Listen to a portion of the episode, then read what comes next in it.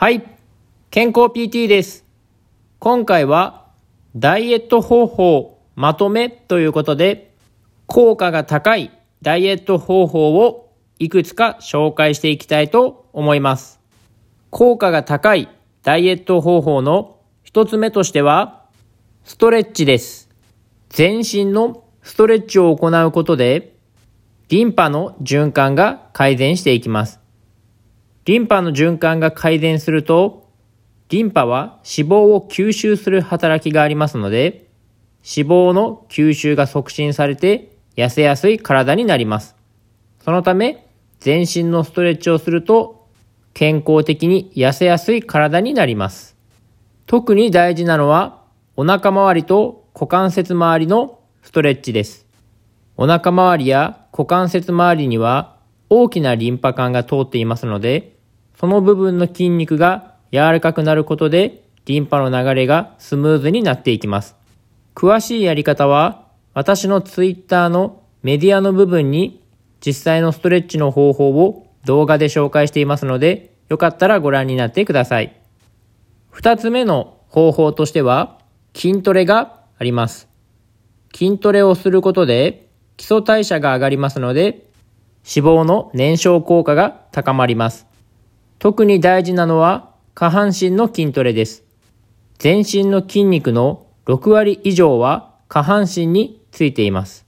そのため、下半身の筋力をつけることで、より基礎代謝が上がるということです。おすすめの筋トレの方法としては、スクワットがあります。スクワット運動を行うことで、下半身の筋力を全体的に鍛えることができますので、筋トレをして脂肪の燃焼効果を高めたい場合は、スクワット運動を行うようにしてください。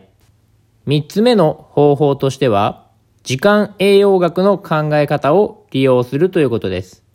時間栄養学というのは、内臓は時間帯によって働きやすい時間と働きにくい時間があるという考え方であり、朝食は糖質と脂質をとって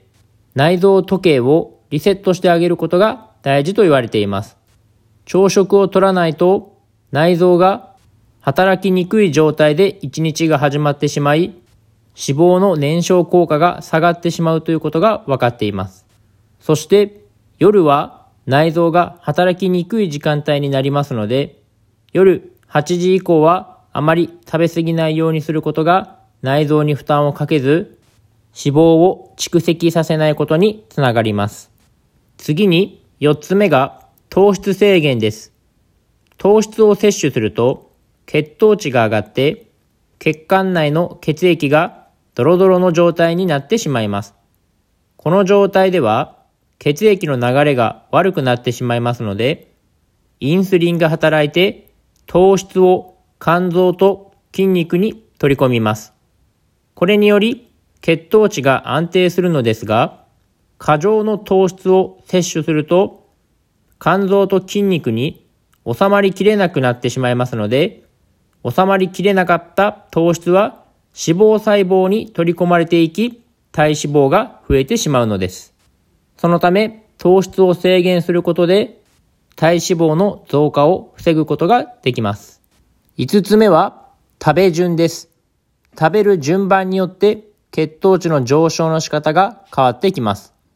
まず最初に、お肉から食べて、次に野菜を食べて、最後に糖質を食べるという順番にすると、より血糖値の上昇を抑えることが分かっていますので、先ほど説明した糖質制限のように脂肪の蓄積を防ぐことができます。最後の6つ目は、プチ断食です。1日に3食食べるのではなく、1日2食にすることで、糖質の代わりに体の中に蓄えられた脂肪を燃焼することでエネルギーとして使うことができますので、このプチ断食を行うのがダイエットにとても効果があります。現代人は食べ過ぎることによって糖質を過剰に使っているため、なかなか自分の脂肪を燃やすことができないんです。ですので、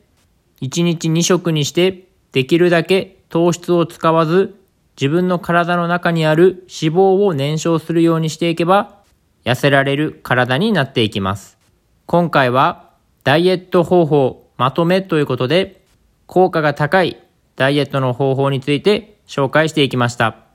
今回の話を参考にしていただき、ダイエットに取り組んでいただけたらと思います。今回は以上です。ではまた。